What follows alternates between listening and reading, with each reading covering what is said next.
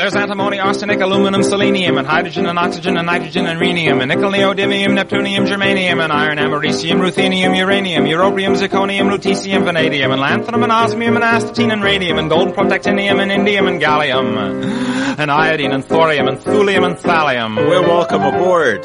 There's yttrium, ytterbium, actinium, You know, back in 1851, there was a wonderful uh, World's Fair, essentially, at the Great Crystal Palace in London. It was called the Great Crystal Palace Exhibit of 1851.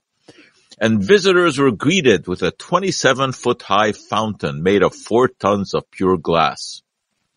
What flowed out of that fountain? If you know the answer, you give us a call at 514-790-0800. You can of course also text your questions, comments to 514-800. And one more question for you. Uh, Italian anatomist of the 16th century, Gabriele Falloppio, described the fallopian tubes. These of course lead from the ovaries to the uterus. He also invented a linen sheath soaked in medicinal substances, which was then dried. What was this supposed to be used for? So we're looking for the invention by Gabriel Falloppio, the man who first described the fallopian tubes, and he invented this linen sheath soaked in uh, herbal substances actually. It was dried. Question is, what was it supposed to be used for? So 514-790-0800 or you can text to 514-800 and of course you can ask whatever question comes into your mind. It doesn't have to be an answer to one of, one of these. Well, as you know, in the U.S., uh, there is a stink going on about uh, abortion, particularly the uh, drug, the medical abortion drug mifepristone, uh, which uh, a Texas judge has said is not safe to use and he wants it banned. This is ridiculous. This drug has been used safely for over 23 years. The complication rate is minute. So to suggest that it should be taken off the market because of safety is just scientific nonsense. Now, if he has an opinion that uh, you know, abortion is not to his liking, fine, that can be expressed. But scientifically, the drug is uh, as safe as any medication can be. It's called mifepristone, and um, it was originally named RU486. Now that's interesting. Why that name? This uh, this uh, drug mifepristone was first synthesized in 1980 by chemists at the French pharmaceutical company Roussel Uclaf. Hence the RU and it was the 38,486th compound synthesized since the company was founded in 1949. And it is that 38,486 that was shortened to 486. So this, this is why originally it was codenamed RU486. Um, originally this drug was not, uh, was not designed to be uh, a medical abortion drug. It was designed to treat Cushing syndrome. Now, Cushing syndrome is a condition that is caused by long-term use of steroids, such as prednisone, or too much cortisol produced by the adrenal glands. That usually is due to a tumor in the pituitary or in the adrenal glands. Well, after it was synthesized for this purpose to be used in Cushing syndrome, it was discovered to also act as a progesterone antagonist. And what does that mean? It means that it blocks receptors for, for progesterone. Now, progesterone is the so-called pregnancy hormone. It's a steroid in terms of chemical classification, and it has the role of preparing the lining of the uterus for implantation of a fertilized egg. Without progesterone uh, activity, um, uh, without this activity of, of progesterone, the egg cannot be implanted, and it will be expelled. Uh, mifepristone is usually followed by taking another drug, misoprostol, which causes contraction of the uterus and helps expel its contents. And uh, it, as I said, this has been used for over 23 years with very, very few uh, complications. So if someone wants to ban this drug, uh, do it on other basis, not on the basis that it is not safe to use, because it is. I should also mention that um, mifepristone is not the same as the Plan B. Uh, Plan B is a, a, a different chemical. Uh, it's uh, uh, levonorgestrel, which is uh, one of the ingredients in the contraceptive pill. And uh, you can take this after unprotected sex uh, for up to five days, but it works best uh, if you take it soon after the unprotected uh, adventure. And uh, it has a very high chance of, of preventing uh, pregnancy because it prevents ovulation. But it has to be done soon after the event. And again, this uh, is uh, safe. There are virtually no complications uh, associated with uh, with Plan B. So that's to bring you up to date a little bit on you know on, on the controversy about mifepristone. And when it comes to science, there really is no controversy. And so, if they want to debate whether or not you know the use of a medical uh, abortion drug is ethical, yeah, that's a different question. But don't try to get rid of this drug by saying that it doesn't work or that it isn't safe, because that is uh, is just not true. Okay, uh, I'm just looking to see if we have any answers uh, yet. Uh, no, I don't have any answers yet to my question about the Great Crystal Palace exhibit of 1851 with the fountain, huge fountain made of four tons of pure glass. I want to know what it is that was flowing out of it. Uh, someone believes that uh, it was chocolate. No, you can see chocolate fountains uh, at weddings these days and uh, other such events, but no, there was no chocolate fountain at the Great Crystal Palace exhibit in 1851. And uh, also, um, I did get uh, an attempt at the answer to the other question about the Italian anatomist uh, Gabriel Falloppio and what he invented. And I asked that question because I knew that it would trigger the wrong answer. And indeed, the wrong answer is a condom. Uh, he did not invent the uh, the condom uh, the sheath that he invented was not to be used during intercourse. Uh, it was to be used after intercourse as a protection against uh, syphilis. So a man who had intercourse with a woman he suspected of being infected with the French disease, uh, syphilis, which is the way that syphilis was called, he would put this sheath over his uh, penis after intercourse and leave it there for several hours and that was supposed to destroy the infectious matter that might have entered the skin. And you know, this, this is not quite as ridiculous as it, it sounds because, um, uh, syphilis is, of course, a bacterial infection. So that, uh, an antibacterial substance could have had some effect. I don't know what sort of herbs he would have, uh, soaked his, uh, uh, sheath in, uh, but is not likely to have had any kind of an effect on uh, on syphilis. But I, I ask that question because you know th- there's a common belief out there that uh, Falloppio invented the the condom, which he he did not do. There were all kinds of you know primitive condoms that have been used throughout the ages. The ancient Egyptians supposedly made a condom from from gold. Uh, gold is extremely malleable if you beat gold, uh, you can beat it into a very, very, very thin sheet. Uh, in fact, um, if you have a piece of gold which is about the size of a matchbox, you can pound that uh, until it would cover a tennis court. I know it's hard to believe, but this actually has been uh, demonstrated. So they were able to make uh, sheaths out of uh, gold. And then, of course, there were all kinds of attempts to to make condoms from the intestines of, of animals. And uh, it was only in the late 1800s after Goodyear found a way to um, uh, make latex uh, by reacting natural rubber with sulfur It was then that the rubber condom was uh, was introduced.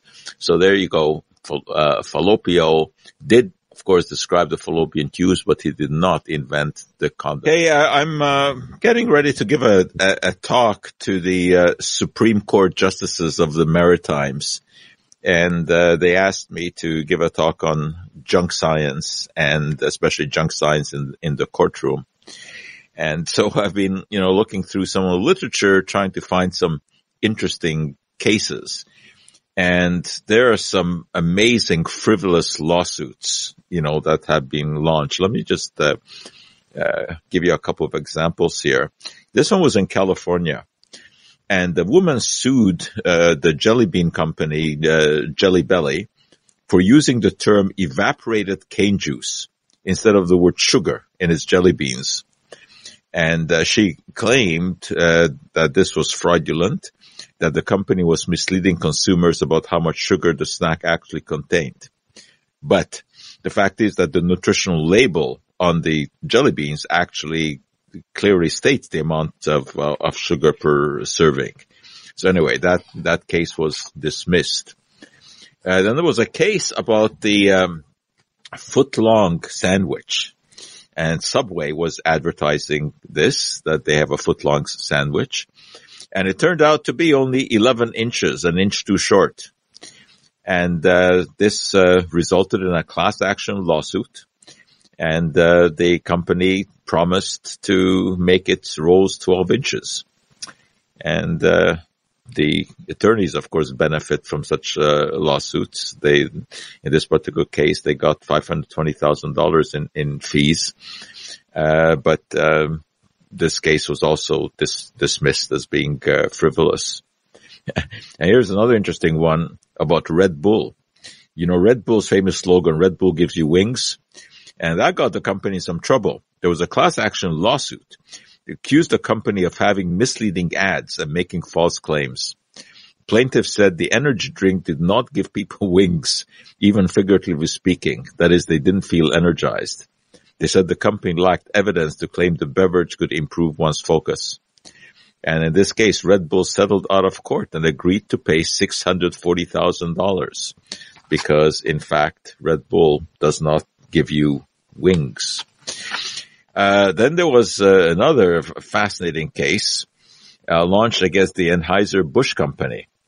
And this goes back a while, goes back to 1993 when a guy, Richard Overton, sued Anheuser-Busch for false advertising after he drank a six pack of Bud Light and the beer failed to produce visions of beautiful women on a sandy beach, like he saw in the, in the advertisements.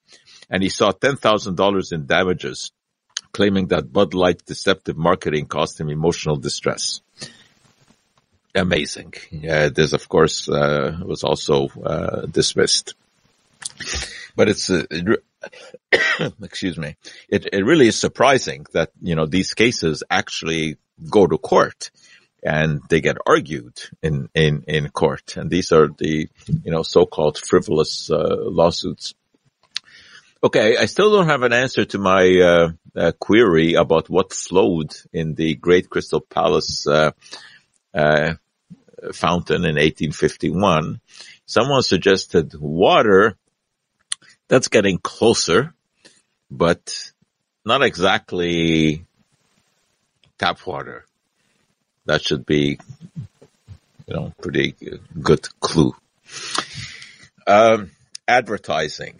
Uh, I think, you know, there's a lot of humorous advertising out there, but there are also some very, very annoying ads.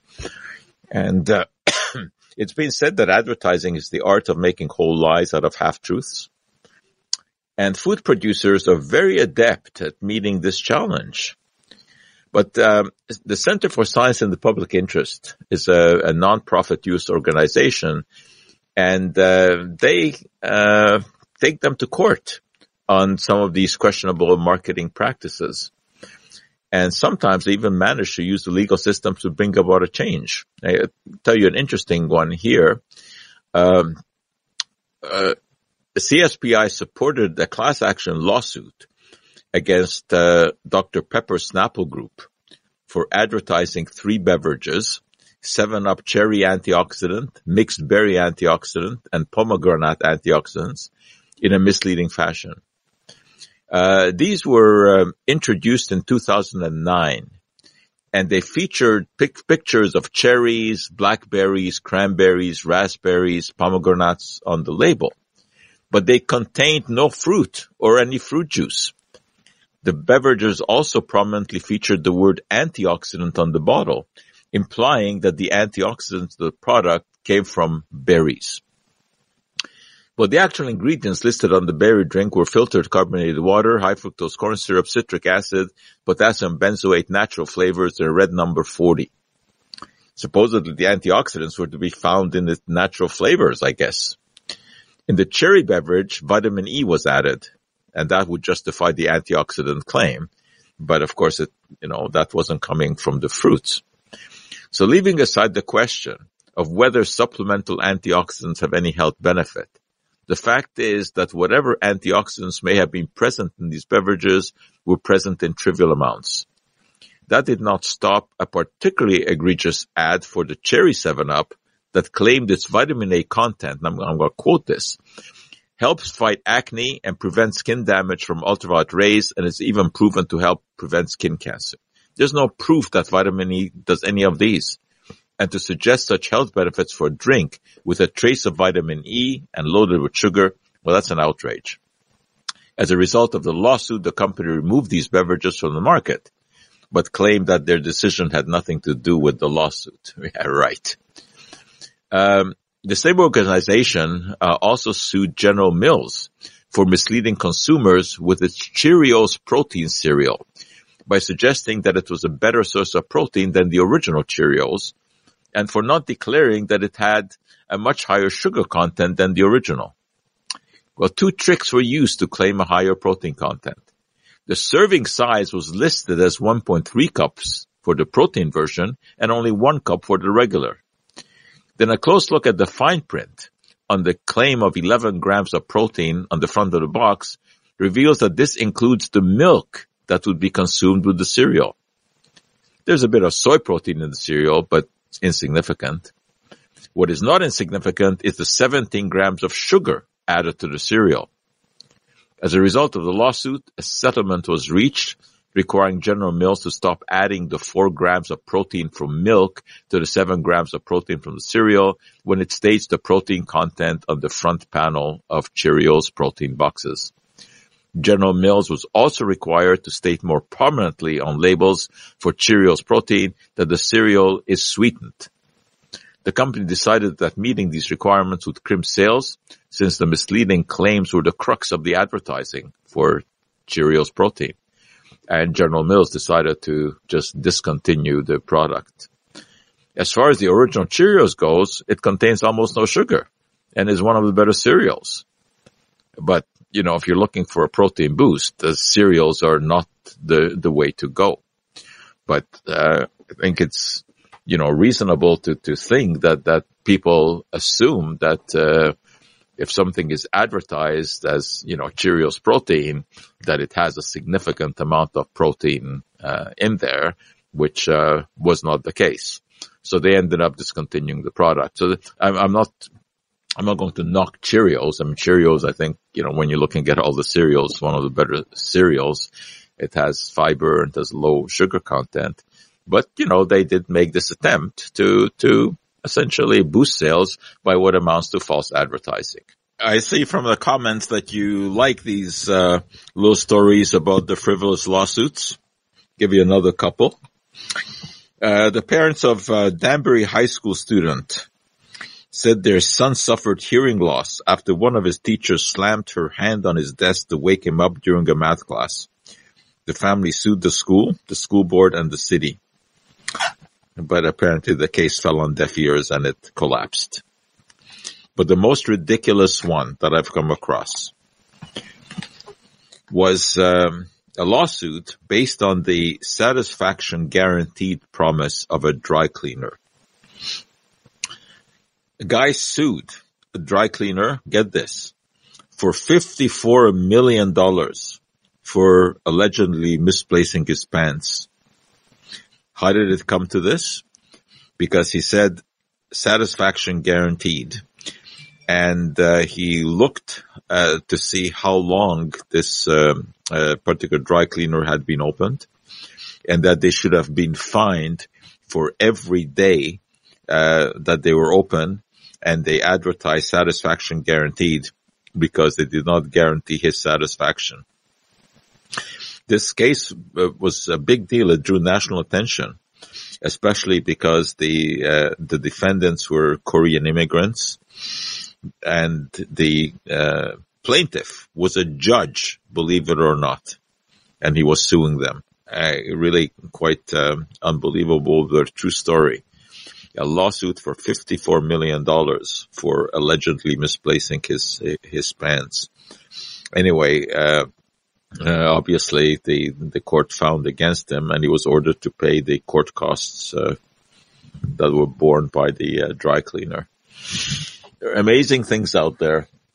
So I did get a correct answer finally to uh, the the fountain. Yes, it was Schweppes carbonated water, and Schweppes was the first ever commercial uh, bottled carbonated uh, water.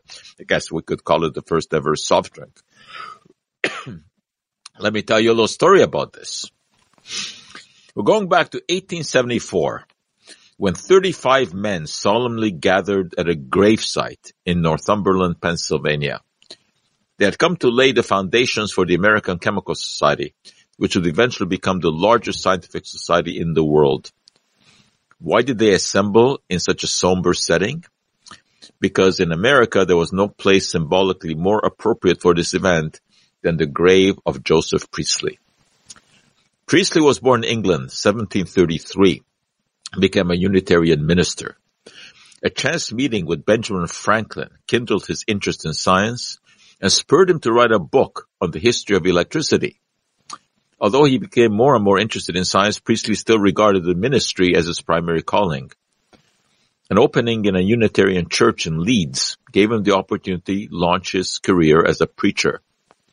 By luck, it also gave him the opportunity to launch his scientific career. Priestley's home in Leeds happened to be next to a brewery, which gave off plenty of vapors. He became interested in these airs, as he called them, particularly in the one that was responsible for the bubbles in beer. This fixed air he recognized as the same gas that made certain naturally occurring spring waters effervescent. Health resorts in Europe were serving such fizzy waters as supposed cures for various illnesses, and Priestley began to wonder whether or not water could somehow have an artificial fizz added to it. But Joseph Black, Scottish chemist had already shown that fixed air could be produced by the action of acids on marble. Marble, of course, is calcium carbonate.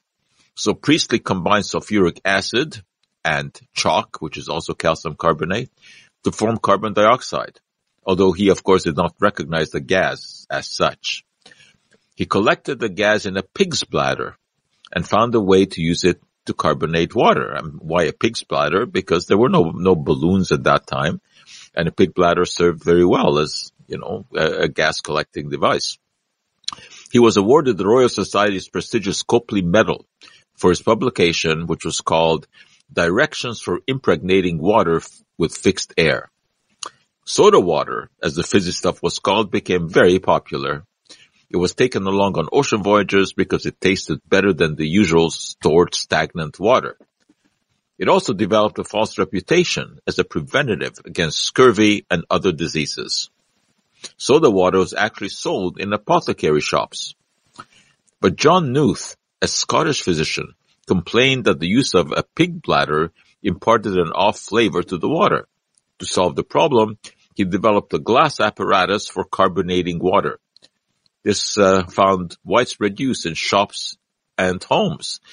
And uh, this really was the forerunner of the soda stream. Today, of course, uh, we actually use uh, compressed carbon dioxide gas uh, to to put the fizz into water, but in those days uh, they did it with sulfuric acid and chalk or marble. Anyway, Priestley's paper came to the attention of a young German watchmaker in Geneva, Switzerland, who would ultimately bring Priestley science to the masses. His name was Johann Jakob Schweppe. And after further experimentation, Schweppe was able to simplify carbonation. He used uh, sodium bicarbonate and tartaric acid. And you probably recognize those because those are the components of uh, uh, baking uh, powder, right? In baking powder, what you want is the formation of carbon dioxide gas. And you can do that by sodium bicarbonate and tartaric acid. So that's the story behind uh, Schweppes, which as I said was the first uh, uh, carbonated water ever sold to the public. And uh, this giant fountain in 1851 at the Crystal Palace uh, spewed out carbonated water, which was quite a miracle in those days. I mean, the Crystal Palace itself was really quite something. Um, it was um, essentially like a giant greenhouse made of glass panels. It had an iron scaffolding, but it was huge inside. The size was several football fields and was, uh, you know, at that time, it was a real miracle of, of, um, of architecture. And, um, the, uh, exhibit really was designed to show the superiority of English industry to others and there were all kinds of exhibits about steam engines and you know other advances, uh, uh, industrial uh, advances, and um, uh, the um, uh, whole idea really came from Prince Albert, who was Qu- uh, Queen Victoria's husband. Prince Albert was a very big supporter of of science. And he thought it would be a good idea to get the public interested in um, in science and in industry, and that was the motivation behind this 1851 Crystal Palace exhibit. Uh, after uh, the exhibit, the um, gigantic Crystal Palace was actually disassembled and was taken to a different uh, different site in London, and the area became known as Crystal Palace. And as you know, the, one of the uh, football teams in London is called Crystal Palace because they play their home games in that area. Unfortunately, the actual Crystal Palace is not there anymore. It um, it burned down.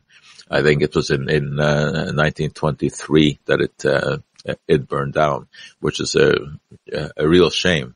But uh, of course, you can go online and you can see uh, some uh, wonderful pictures of the uh, of the Crystal Palace, both from the outside and from the inside uh, Queen Victoria visited many, many times, sometimes even just by herself.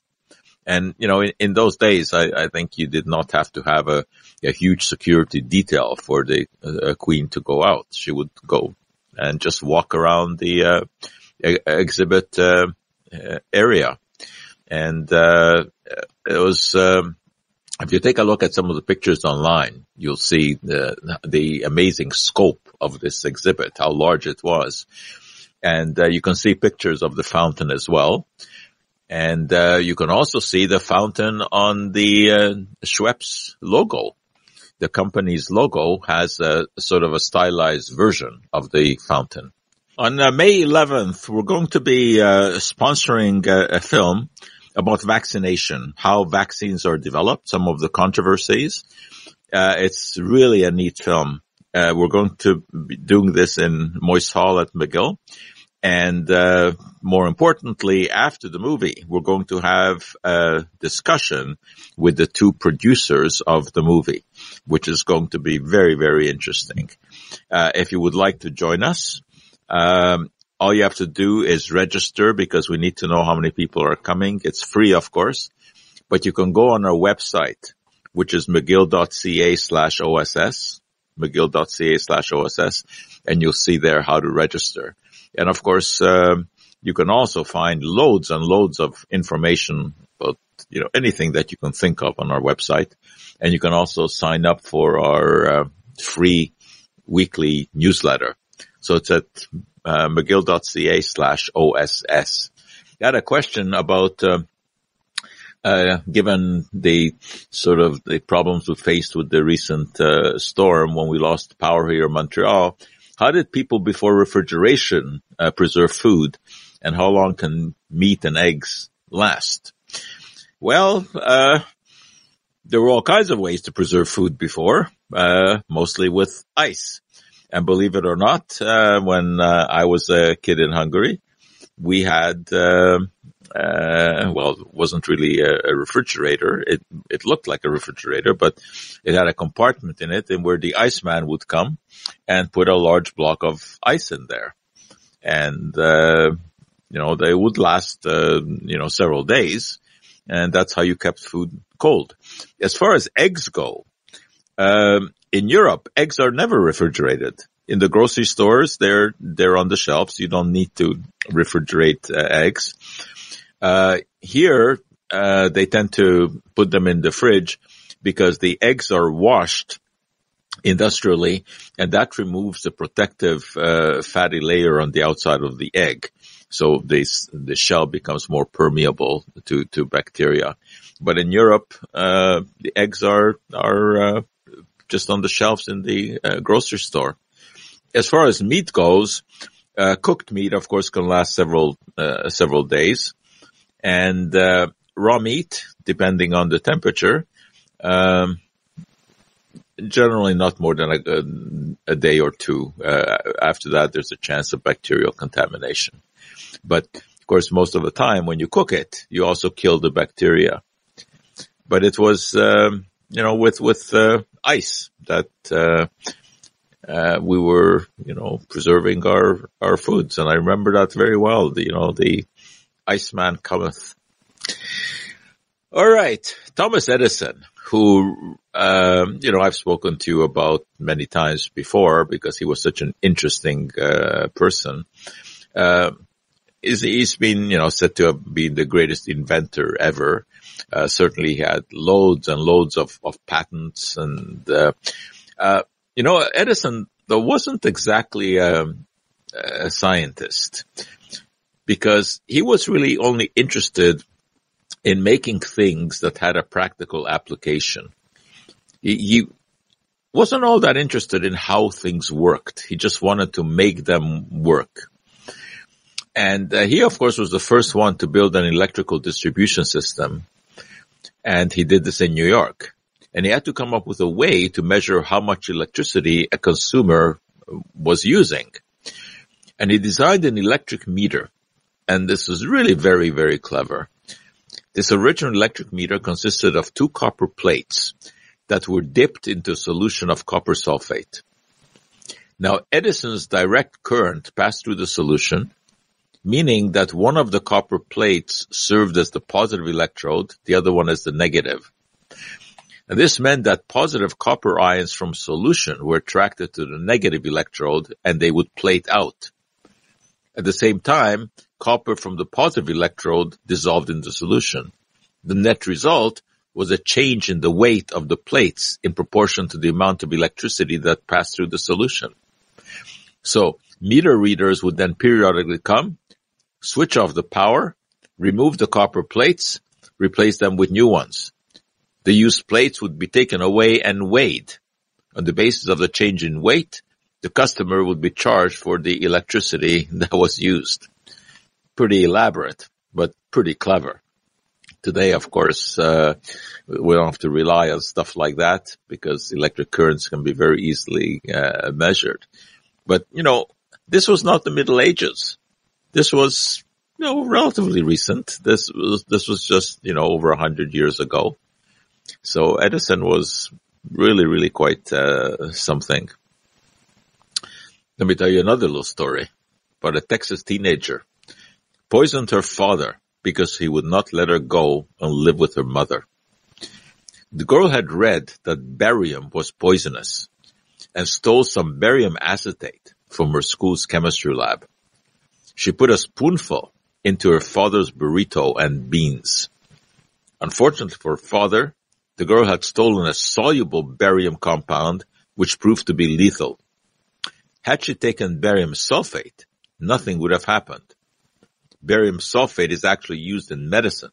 It's opaque to x-rays. This is the white stuff patient is given to drink before uh, gastrointestinal x-rays uh, barium sulfate is extremely insoluble in water and therefore cannot get into the bloodstream.